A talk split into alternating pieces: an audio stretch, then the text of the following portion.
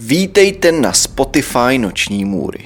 Na tomto Spotify si můžete poslechnout nejrůznější příběhy lidí, kteří si prošli opravdovou noční můrou. Kdybyste chtěli náhodou vidět verzi, kde budete mít obraz, kde budete mít obrázky, které doplňují příběh, jděte na youtube.com lomeno noční můry. Tam se můžete podívat na všechny noční můry ve videoverzi.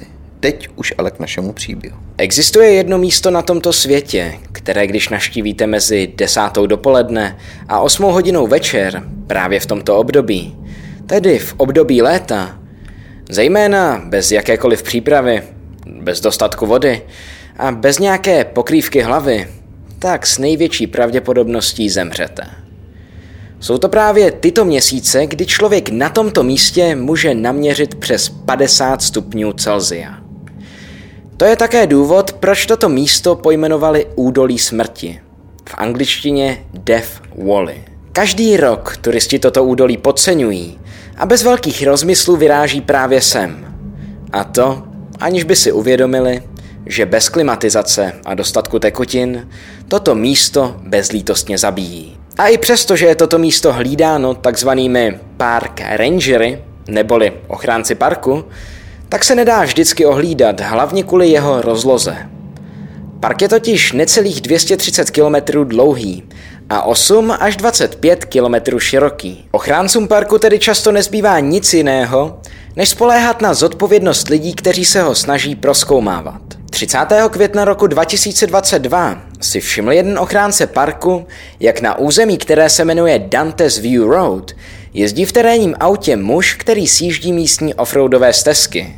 Vzhledem k tomu, že se jedná o národní park, tak je přísně zakázáno jezdit po nevyznačených místech. Tento ochránce parku tedy vylezl ze svého auta a zamával na řidiče, aby toho nechal a přišel k němu. Tento řidič si všiml ochránce parku, pomyslel si takové to ajaj a přijel k ochránci. Muž, který jezdil v terénním vozidle, vůbec neodporoval. Naopak. Omluvil se a řekl, že se chtěl projet s tímto nádherným místem. Ochránce parku ho poprosil o doklady a všiml si, že se jedná o 67-letého pána jménem David Kelleher. Ochránce parku se tedy podíval na pana Kellehera a řekl, pane, tentokrát to zůstane jenom u varování, ale příště vás pokuta už nemine. Kelleher slušně poděkoval a řekl jen, já už stejně nemám skoro žádný benzín.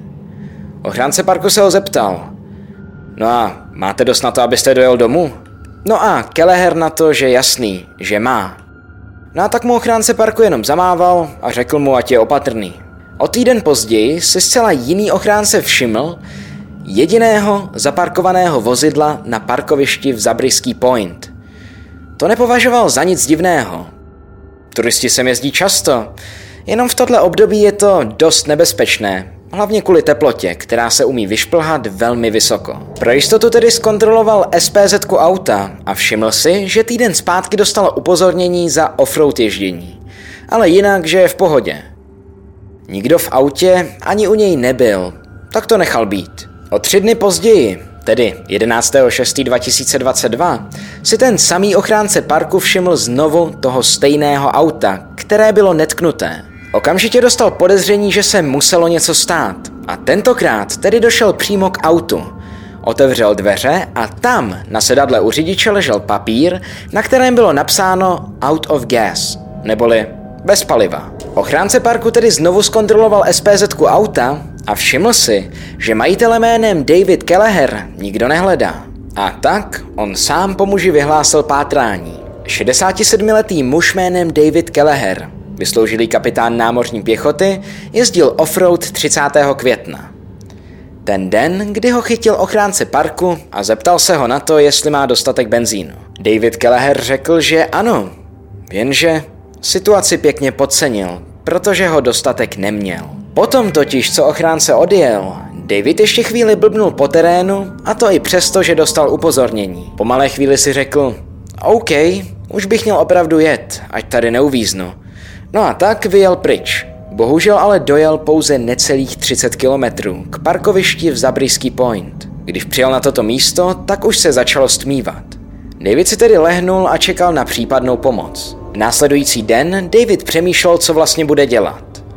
Široko daleko, nikde ani noha. No a tak přemýšlel, až si nakonec řekl, že necelých pět kilometrů odsud je dálnice, kde by někdo mohl projet. To by mohlo znamenat pomoc. Nicméně myšlenku vzal zpět a řekl si, že raději počká. Bylo velké horko, okolo 40 stupňů. David čekal a čekal.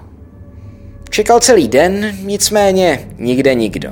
Ten večer si řekl, že už čekat nehodlá a že se vydá další den na zmiňovanou dálnici. Další den, okolo deváté ráno, se David vydal pěšky směrem k Furnace Creek, v překladu Pecní potok. David ale netušil, že na něj údolí smrti chystá extrémní teplotní vlnu. Ta způsobila 50 stupňové vedro. Když David popolední došel k dálnici, byl absolutně vyprahlý a unavený. Vedro bylo neúprosné. Našel u dálnice takový malý stín pod stromem jménem Meskyt, což je rostlina, která roste právě v takovýchhle místech. Čekal a čekal. Jenže nikdo nepřijížděl.